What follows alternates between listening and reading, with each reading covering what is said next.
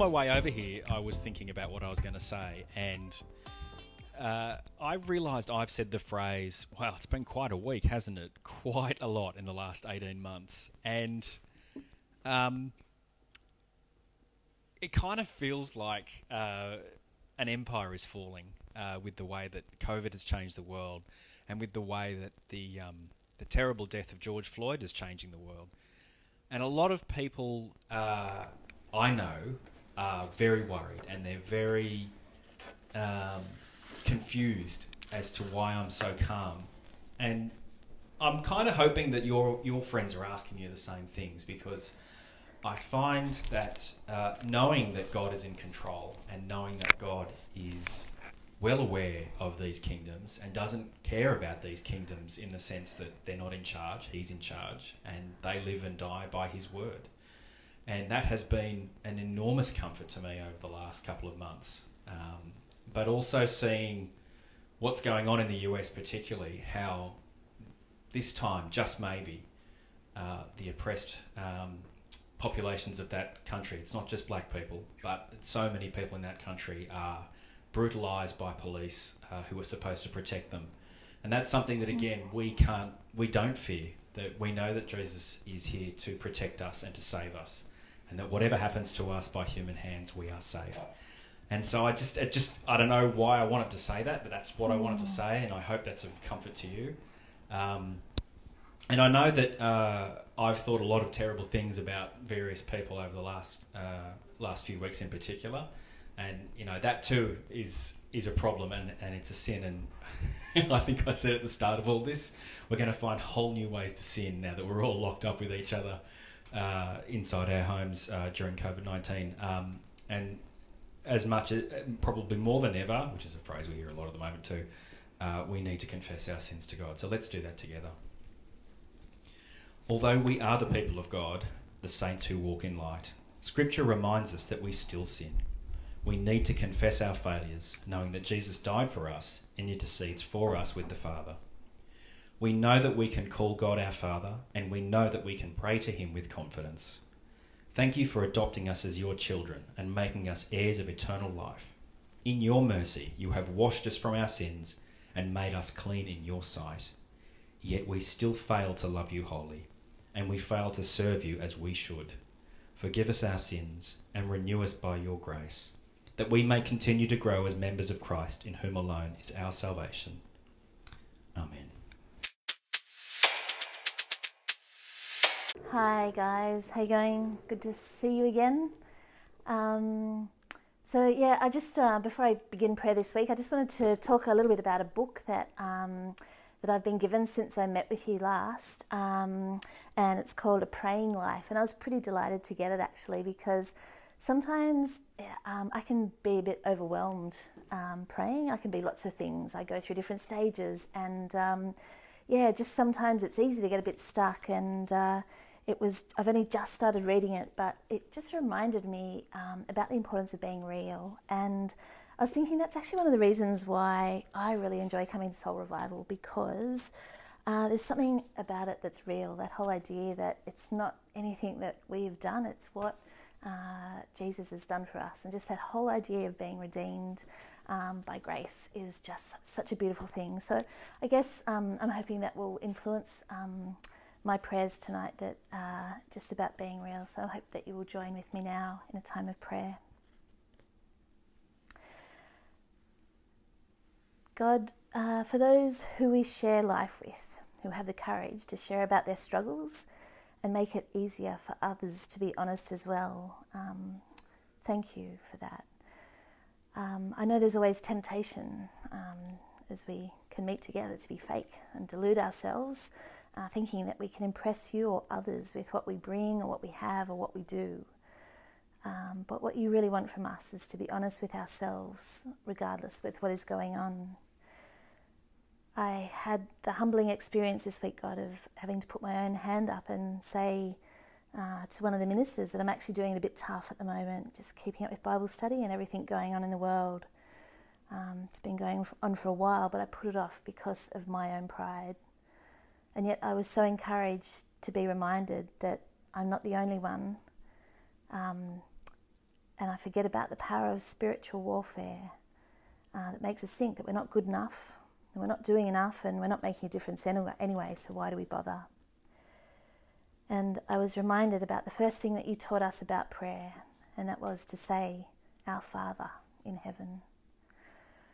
I'm humbled, Lord, thinking about you as a parent, our Father, and I thank you so much for being such an awesome Father. You've given us freedom and recommendations on how to use that freedom wisely. You are merciful, kind, loving, and patient, and you don't keep a record of our wrongs. I realize parenting is a tough job, and we don't make it easier for you to love us. But regardless of what we do, you are there time and time again. You listen to us, and that is amazing. You, who created the heavens and the earth, listen to us. The benchmark that you've set for us on how to love is the best. But help us to appreciate the cost of that love for us was your son dying on a cross. The significance of tearing that curtain in half on the day that Jesus died so that we can come directly to you. Thank you for surrounding us with people that know who you are and love your word. Thank you for the work of the Holy Spirit constantly in people's lives, refining, refocusing, and renewing in creative ways how we live and love. Lord, I get distracted sometimes zooming in for church and checking out people's comments and stuff. And it's not just with Zoom, Lord. There's so many reasons why it's easy to get distracted from thinking about you, bringing things before you, spending time with you to grow in our relationship. And it's so easy to take for granted that you are in our midst. But I thank you for the chance to come back together as a community of people for that time each week who believe in you and bring us back into alignment, pointing our eyes back to the cross. Thank you so much for the deep, deep love that you have for us and the way you direct our paths and provide for our needs. And Lord, as I finish off, I just want to pray in particular for a few people um, in our church. And I think one of the best parts of doing church together is that we can learn from others who are going through similar experiences, whether it is joy or sorrow. Um, and I'm always conscious of those that are doing it tough. Um, but there's a few people in particular that I want to pray for this week. Um, firstly, there is, um, yeah, just all the kids, Lord, who are adjusting to going back to school, and the families, Lord, who are getting back into routines. I just ask that you will um, bless them with calm and bless them with sleep and um, patience and kindness, Lord, just to get things functioning again as we make this adjustment. I also think of, uh, Lord, the people that I have um, been praying for constantly, and if this resonates with people, I hope that you can say Amen at the end. Um, Lord, those prayers that haven't been answered that I've been praying for for decades.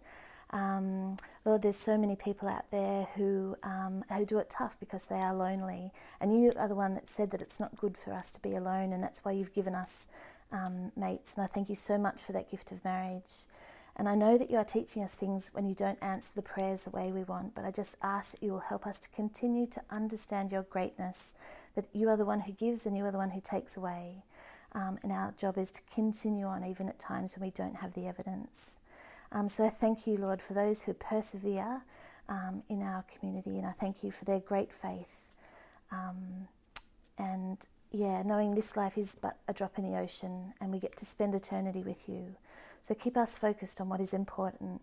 And in the meantime, Lord, help us to love those who are on the peripherals and don't automatically slide in and fit smoothly into community, even though we want to be all ages and stages. And Lord, the other people that I just want to pray before I finish is for a particular family stuck in a terrible situation. Lord, you give us children to love, but seriously, sometimes it can be so hard. Life doesn't turn out as we want, and in fact, sometimes it becomes our worst nightmare. So bring before you, Lord, those that we love who are mute with pain, unable to call out to you, and we call out on their behalf, Lord and as we love and journey with them in suffering, that you will intervene in a way that could be a miracle and we will cope with that well. But if that is not allowed, Lord, I ask that you will give this family the same spirit that you gave David after he had to get up after the loss of a child, to keep going. And I ask for that same strength to be poured into this family, for this little one, Lord, if you choose to take them home. I thank you so much for Soli's crowd that you raise up here to work hard for you in whatever capacity that is. Help us to keep focused on the goal, to run the race before us, and never get tired of doing good. And I thank you for the way you shine your face upon us, Lord. That is so cool. I'm just going to finish with a poem by Margaret Lawton. She was a minister's wife of Bill for many decades. God, we need a faith that is able to face the suffering and the terrifying brutality of our world. We need a faith that is able to face the fear that won't let a person see past the colour of another person's skin. We need a faith that is able to face the horror of hunger in a world that has enough for everyone. We need a faith that won't avoid the reality of death squads and the chilling terror of torture. We need a faith that won't avoid the hardened greed that sells millions of children into slavery or prostitution. We need a faith that refuses the way of cynicism and the despair of resignation and sees love and good in the world. We need a faith that is red with hope, that leads to change and welcomes freedom. God, take us again to the cross. Amen. So, uh, today's reading is from Daniel chapter 12, and we're starting reading from verse 1. At that time, Michael, the great prince who protects your people, will arise. There will be a time of distress, such as has not happened from the beginning of nations until then. But at that time, your people, everyone whose name is found written in the book, will be delivered. Multitudes who sleep in the dust of the earth will awake, some to everlasting life others to shame and everlasting contempt. Those who are wise will shine like the brightness of the heavens, and those who lead many to righteousness like the stars for ever and ever. But you, Daniel, roll up and seal the words of the scroll until the time of the end. Many will go here and there to increase knowledge. Then I, Daniel, looked, and there before me stood two others, one on this bank of the river, and one on the opposite bank. One of them said to the man clothed in linen, who was above the waters of the river, How long will it be before these astonishing things are fulfilled? The man clothed in linen, who was above the waters of the river, lifted his right hand and his left hand toward heaven and I heard him swear by him who lives forever, saying, It will be for a time, times, and half a time. When the power of the holy people has been finally broken, all these things will be completed. I heard, but I did not understand. So I asked, My Lord, what will the outcome of all this be? He replied, Go your way, Daniel, because the words are rolled up and sealed until the time of the end. Many will be purified, made spotless, and refined, but the wicked will continue to be wicked. None of the wicked will understand, but those who are wise will understand. From the time that the daily sacrifice is abolished and the abomination that causes desolation is set up, there will be 1,290 days. Blessed is the one who waits for and reaches the end of the 1,335 days. As for you, go your way till the end. You will rest, and then at the end of the days, you will rise to receive your allotted inheritance. I'd like to add my welcome to you uh, this weekend as we finish our series in Daniel 12. It's been a real roller coaster of a series with lots of huge uh, topics and lots of really interesting stories. Uh, it's been really fast paced, but then it can also be really confusing too, with a mix of stories about some heroes of the faith and also the visions that God gave them about the future. Um, the question I've got as we finish the series, as we come to chapter 10 and 12, is so what? So, what difference does Daniel make to my life? I mean, obviously, Daniel is living through some quite uh, amazing historical times. I mean, he, he, if you, let's go back to the beginning. Let's think about what's happened to Daniel and his friends. Basically, they've grown up in Jerusalem. They've grown up with, uh, uh, you know, the, the known world that they had known, and then all of a sudden their country gets invaded by a foreign occupier, the Babylonians, and they get the Babylonians come and not only do they conquer Jerusalem, but they actually take Daniel and his friends to the capital city of Babylon, and they um, institute uh, Daniel and his friends into the court to basically reprogram them and train them to think like Babylonians. And so from the very beginning, there's this extreme situation. And I think, to be honest, as I've read that book over the years, I've loved the stories of Daniel in the lion's den, I've loved the stories of um, the fiery furnace. But sometimes beyond that, I'm sort of thinking, well, what, what has this really got to do with me? Now, as we've gone through the series, we've seen lots of really exciting things that are really relevant, but I think generally people tend to feel that the first half of the book is a little bit more accessible than the second half of the book. So, chapters 1 to 6 are the places we find those great stories, like the fiery furnace and Daniel in the lion's den. So, if you uh, have your Bibles open and you want to just flick with me back to the early chapters. Go back to chapter 1 and just have a look over that and see how that does describe how Daniel and his friends were brought into the king's court, Nebuchadnezzar, and they're actually going to be trained to be Babylonians. But from the get go, the thing that's really relevant for us that I think we find really relevant in the first half of the book is Daniel is not only under a great duress because he's come from his city in Jerusalem to this new place in Babylon, but he's also faced with this difficult dilemma because in this new place, if he is going to succeed, he has to make a decision as to whether he's going to remain faithful to the Torah or is he going to, oh, I don't know, compromise a little bit and make himself a little bit more Babylonian. Well, the exciting thing, if you look in chapter one, is from the very get go, Daniel makes a decision no, I'm actually going to be faithful to God and his word through the Torah. And I'm actually going to take God at his word when he said, There are some things that I want you to eat, Daniel, and some things that I don't want you to eat. So when the king Nebuchadnezzar plasters all this amazing banquet in front of Daniel and his friends, Daniel chooses just to eat vegetables, and instead of drinking all the fine wines that the king has given them, he chooses just to drink water. Now, from the very beginning, chapter one, that causes conflict because obviously the court doesn't want him to be different. They want him to be the same as everybody else. But Daniel makes a really wise pronouncement. He says, I'll tell you what, I'll eat the vegetables and drink the water, and if I'm actually as healthy as the other guys that are eating all the other food, then what's it to you? That's pretty wise. So as it plays out, that's exactly what happens. They allow him to eat the vegetables and the, drink the water, and at the end of it, he's actually more healthy than everybody else. So they allow him. It's a really lovely story about um, how faithfulness to God and not compromising faith can actually lead to some really beautiful, unexpected situations. However, that doesn't mean that uh, Daniel and his friends are going to escape persecution, because as we know in the book, there's the story of uh, the fiery furnace where Shadrach, Meshach, and Abednego get thrown into the furnace because they won't bow down to the image of the king, a big statue that the king's put up. And then also Daniel in the lion's den, you see there in uh, that story that Daniel is uh, again faced with this problem, the dilemma he had in chapter one. He's actually asked not to pray to God, and, and instead of obeying the king, he actually prays in public in his window so everyone can see. The result of that is he gets thrown into a lion's den, and just as God saved Shadrach, Meshach, and Abednego from the flaming furnace, so God saves Daniel from the lion's den. So there's this wonderful story um, of God saving them even though they should be dead.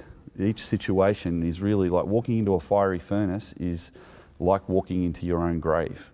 In fact, the people who threw uh, the guys into the fiery furnace actually perished from the heat as they threw these guys in.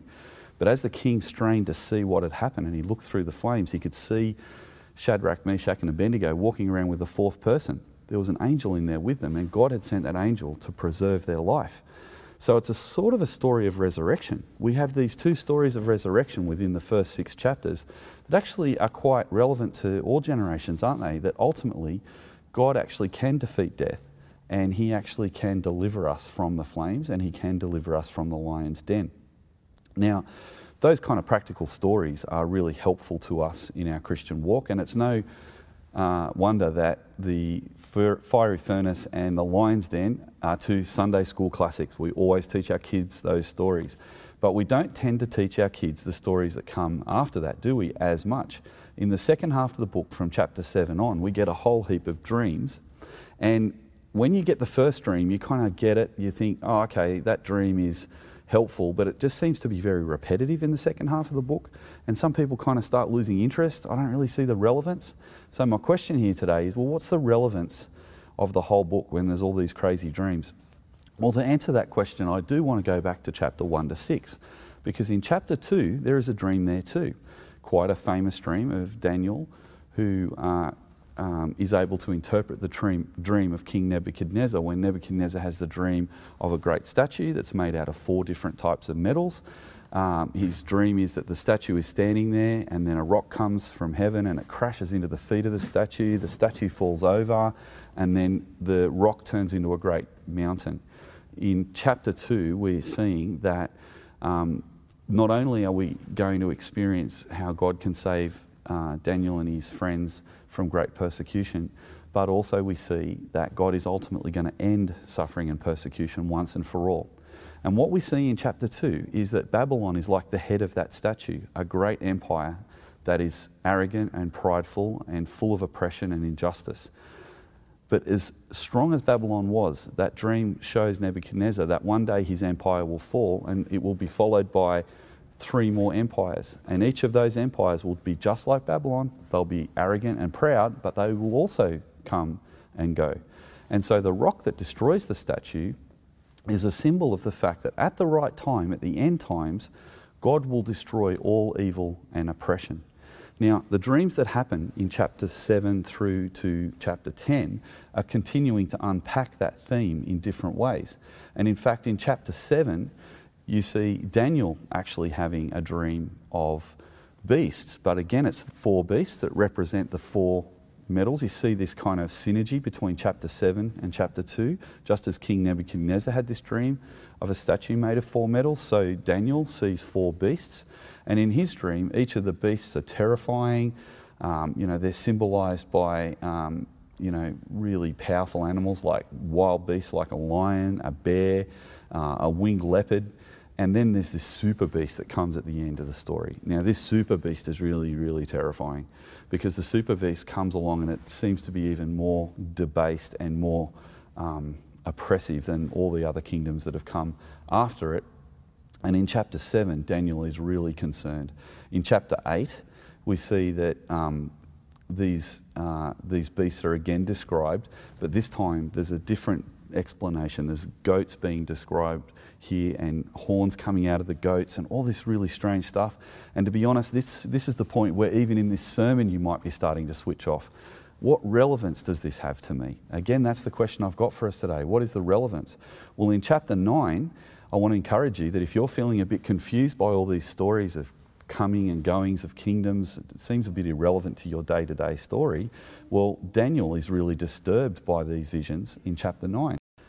So it can be confusing. All these dreams, you know, sometimes it's beasts, sometimes it's statues, sometimes it's goats with horns. What are we to make of that? And again, the question is, what, what difference does that make to me? What is the relevance? Well, if you get confused by the dreams, the good news is in chapter 9, so does Daniel. He's confused and he's terrified. And he gives us a really good pattern for ourselves that when we get confused, we can do what Daniel does here uh, because what Daniel does when he gets confused is he goes back to the scriptures and he tries to work out what's going on. He tries to interpret God's word by looking at God's word because you see, God's word, the Bible, uh, is written over many thousands of years by many authors, but God is the author. The Holy Spirit has inspired the word of God. And so you can actually understand the Bible uh, in its context as you're reading it and actually look for uh, ways of understanding what's going on. So, what happens here in chapter 9 is Daniel goes to Jeremiah 25 and he looks at Jeremiah 25 and he's trying to work out what's going on. When are all these kingdoms going to come and go? And particularly for him, the big issue is when is the exile of the, the people of Israel going to end, the, the Jewish people? When are they going to get to go home? Uh, when is God going to bring Babylon to an end? Because when Babylon comes to an end and the kingdom that comes after it is the one is going to end Babylon. The uh, Persians are going to come and destroy Babylon, and Cyrus is going to overthrow the Babylonian kingdom. He's going to be one of those metals in the statue, or one of the beasts in the dream, one of the, the, the animals in the, with the horns. What you're going to see there is that Daniel's like really wondering to about when is this all going to end. And so he goes to Jeremiah to see if he can find out anything there, because in Jeremiah 25, Jeremiah has a prophecy that it'll last 70 years. But in chapter 9, what we know happened as we went through our series was that um, when, when Daniel said, Well, 70 years is nearly up, I came to Babylon as a young man, now I'm an old man. Does that mean we're going to get to go home soon? Uh, the angel comes to uh, Daniel in chapter 9 and says, No, actually, the sin of the people of Israel has not uh, ceased, and so it's going to be seven times, seven times more. There's going to be another 400 years before you get to go home. So Daniel is very disturbed and upset about that, and still wanting to know more about, obviously, when all this is going to take place.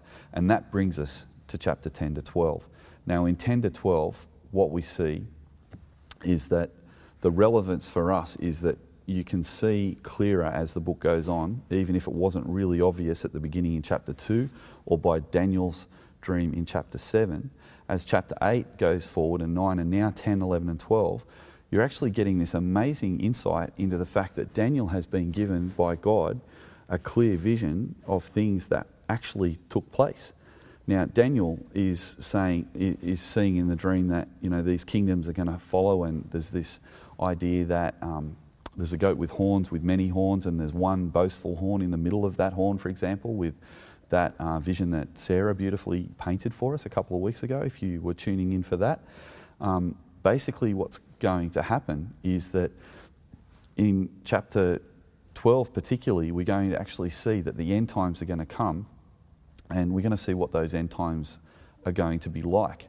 Um, I actually find these uh, chapters really relevant for me personally because even though I didn't live through all the circumstances of history that Daniel lived through, the thing that amazes me is that the prophecies came true, that Babylon did fall, Persia and the Medes did come along, the Greeks did come after that, and the Greeks had power over that entire area because of Alexander the Great. Now, when Alexander the Great was in his early 30s and he died very, very young, all his generals quickly spread out across Alexander the Great's empire and basically became little kings after the great King Alexander the Great. The big question is so, so what's the relevance? Well, the relevance is going to become really clear as we get to chapter 12, as we do now, because in chapter 12, uh, what's going to happen now is that Daniel is going to get some really clear idea of the end times.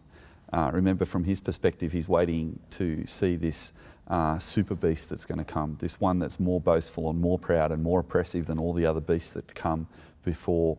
Uh, in the image of the goat with the horns, there's one horn that comes up in between the horns that has got a mouth and is very boastful. Well, this is representing a leader who's going to come and crush the Jewish people in such a dramatic way that it's worth highlighting now that it's, it, it was a terrifying thing. It was like an end times experience for them. And the much anticipated end times is coming in chapter 12. So let's pick up our, our Bibles and have a look uh, a bit more clearly uh, at some of these um, end times descriptions that we have here. So in chapter 12, verse 1, we see that the words at that time are referenced in verse 1.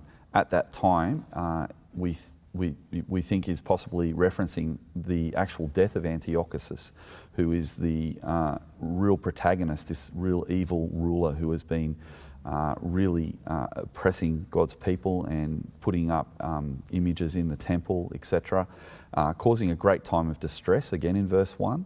And in this uh, great time of distress, the Israelites uh, oppose him and he quells their rebellions. All these things happen in history. Again, it's a really encouraging thing to know that God's prophecies actually did come true.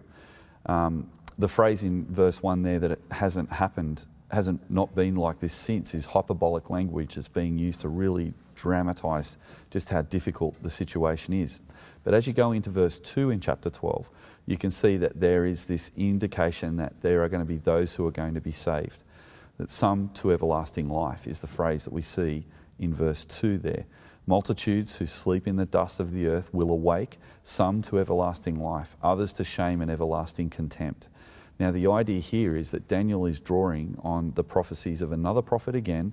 Isaiah in chapter 52, verse 13 and following, talks about the coming of a servant king who will actually come and restore the people of Israel. Now, the really interesting insight here is that Daniel is uh, being given this same idea that there will be this day of redemption, this day where everything will be made right, and that there will be justice for many. This is a phrase that Daniel has already used back in chapter 11, verse 33, that justice will be done. This is an exciting reality for us because as we live through difficult times, we can actually start to think about it within the framework of chapters 7 to 12 in Daniel. Now, we might be looking at 7 to 12 as the confusing part of Daniel, but 7 to 12 is actually more relevant to us today than we even realize. Because just as Daniel was li- living through times where great powers came and went, you may not think about this much, but we have lived through times where great powers have come and gone. I mean, I'm a little bit older than some, not as old as others, but I lived at the end of one of the world's greatest empires as it was unravelling. The British Empire came to an end after the Second World War and unravelled uh, right through to the mid 70s. And that was a time of dramatic change and dramatic migration and flux. But that wasn't the only empire I've witnessed um, decline and be replaced because after the British Empire fell, then the United States and the Soviet Union became the two superpowers that ruled the world. And that was the way my life was lived right through the 70s and 80s, right up until the end of the 80s. And I got an opportunity, as many of you have, to witness the fall of a great empire because the Soviet Union fell with the Berlin Wall coming down and it created all sorts of chaos. Now, interestingly, we're living through the consequences of the fall of that empire to this day. Uh, we see things like the rise of the Taliban, uh, we see things like the rise of terrorism. We can see all the changes that are going on in our societies, the rise of China. All of these things can sometimes unsettle us because we think, as we read the newspaper, we read headlines like, This is unprecedented times. But as we read Daniel, we get a different perspective. See, the perspective is that great powers are always going to come and go. And when a great power goes and another replaces it, there'll be a time of instability. Uh, oppression and fear is part of what all great powers bring. And in chapter 12, verse 4, our desire is the same as Daniel's desire.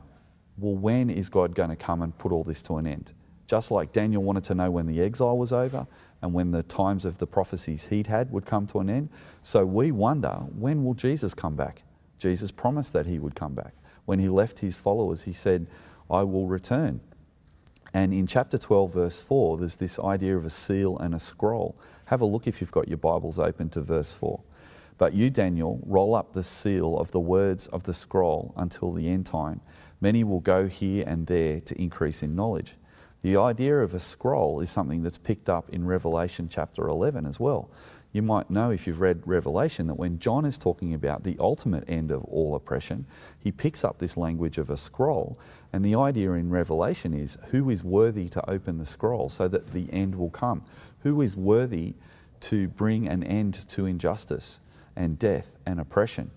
Well, the only one found in heaven in Revelation who is worthy to open that scroll that is described here in Daniel as well is the Son of Man, Jesus himself. Now, in the, as, as um, Daniel goes in chapter 12 to the end, he talks about the fact that at the end of days, the servant will actually bring all things to an end. And I think in verse 13, you can see there in verse 13 that he talks about an inheritance. Basically, the idea in Daniel and in Revelation is that ultimately Jesus will come back in the second coming. And in the second coming, he'll come back to bring all things to an end. It's like history will be wrapped up like a cloak and we'll actually be gathered up to be with him. And all of those who have their faith in Jesus, they will be saved. Because Jesus himself is the only one who is worthy to open the scroll and the only one to bring an end. And as God says to Jesus, time is, uh, God the Father says to Jesus, now the time has come to bring history to an end. Jesus will come and he'll gather up his people, and all of us who are found in Jesus will have our inheritance. And here is the relevance of the second part of Daniel. Our future is secure no matter what historical occurrences we live through happen. At the end of days, in chapter Daniel, uh, chapter 12 of Daniel, in verses uh, 13, uh, even back again in uh, earlier chapters, we keep getting this reminder all the time to put our hope in God, to put our faith in God. and to trust in Him and be faithful while we live through all sorts of times of trial because our hope is secure. As I said earlier, all the prophecies in this book, the Bible, that are prophesied, they all come to pass. And because they all come to pass, we can know for sure that our inheritance is safe if we put our trust in Jesus. And my question to all of us today is Have you trusted in Jesus? And are you attempting to continue to walk in faithfulness every day and being patient for that time when the scroll will be opened and the end will ultimately come? No one knows the day or the hour, but what we do know is that Jesus is worthy. And if we put our trust in Him, we can be assured that He'll protect us in eternity too. So thank you for thinking about these things today, but most of all, please be conscious that as you watch the TV and you read the newspaper, you talk to people about the impacts of COVID and all the different uh, protests that are going on around the world, just remember this simple thing. As Daniel had a very clear, conscious decision to be committed to God and live faithfully to Him despite the consequences and despite the, the, the situation that he was in, he knew and trusted that God would keep him safe in eternity no matter what happened. And that's what comes to bear.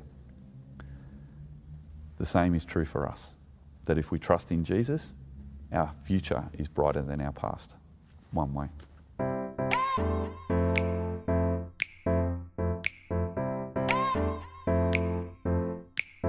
Thanks again for listening to the Soul Revival Church podcast. Uh, just a reminder if you want to watch any of these services that we hold live, you can go to soulrevivalchurch.com and you can see all the gatherings up the top of the page. And you can choose any one you wish. It can be on Friday, Saturday, or Sunday. Thanks again, and one way.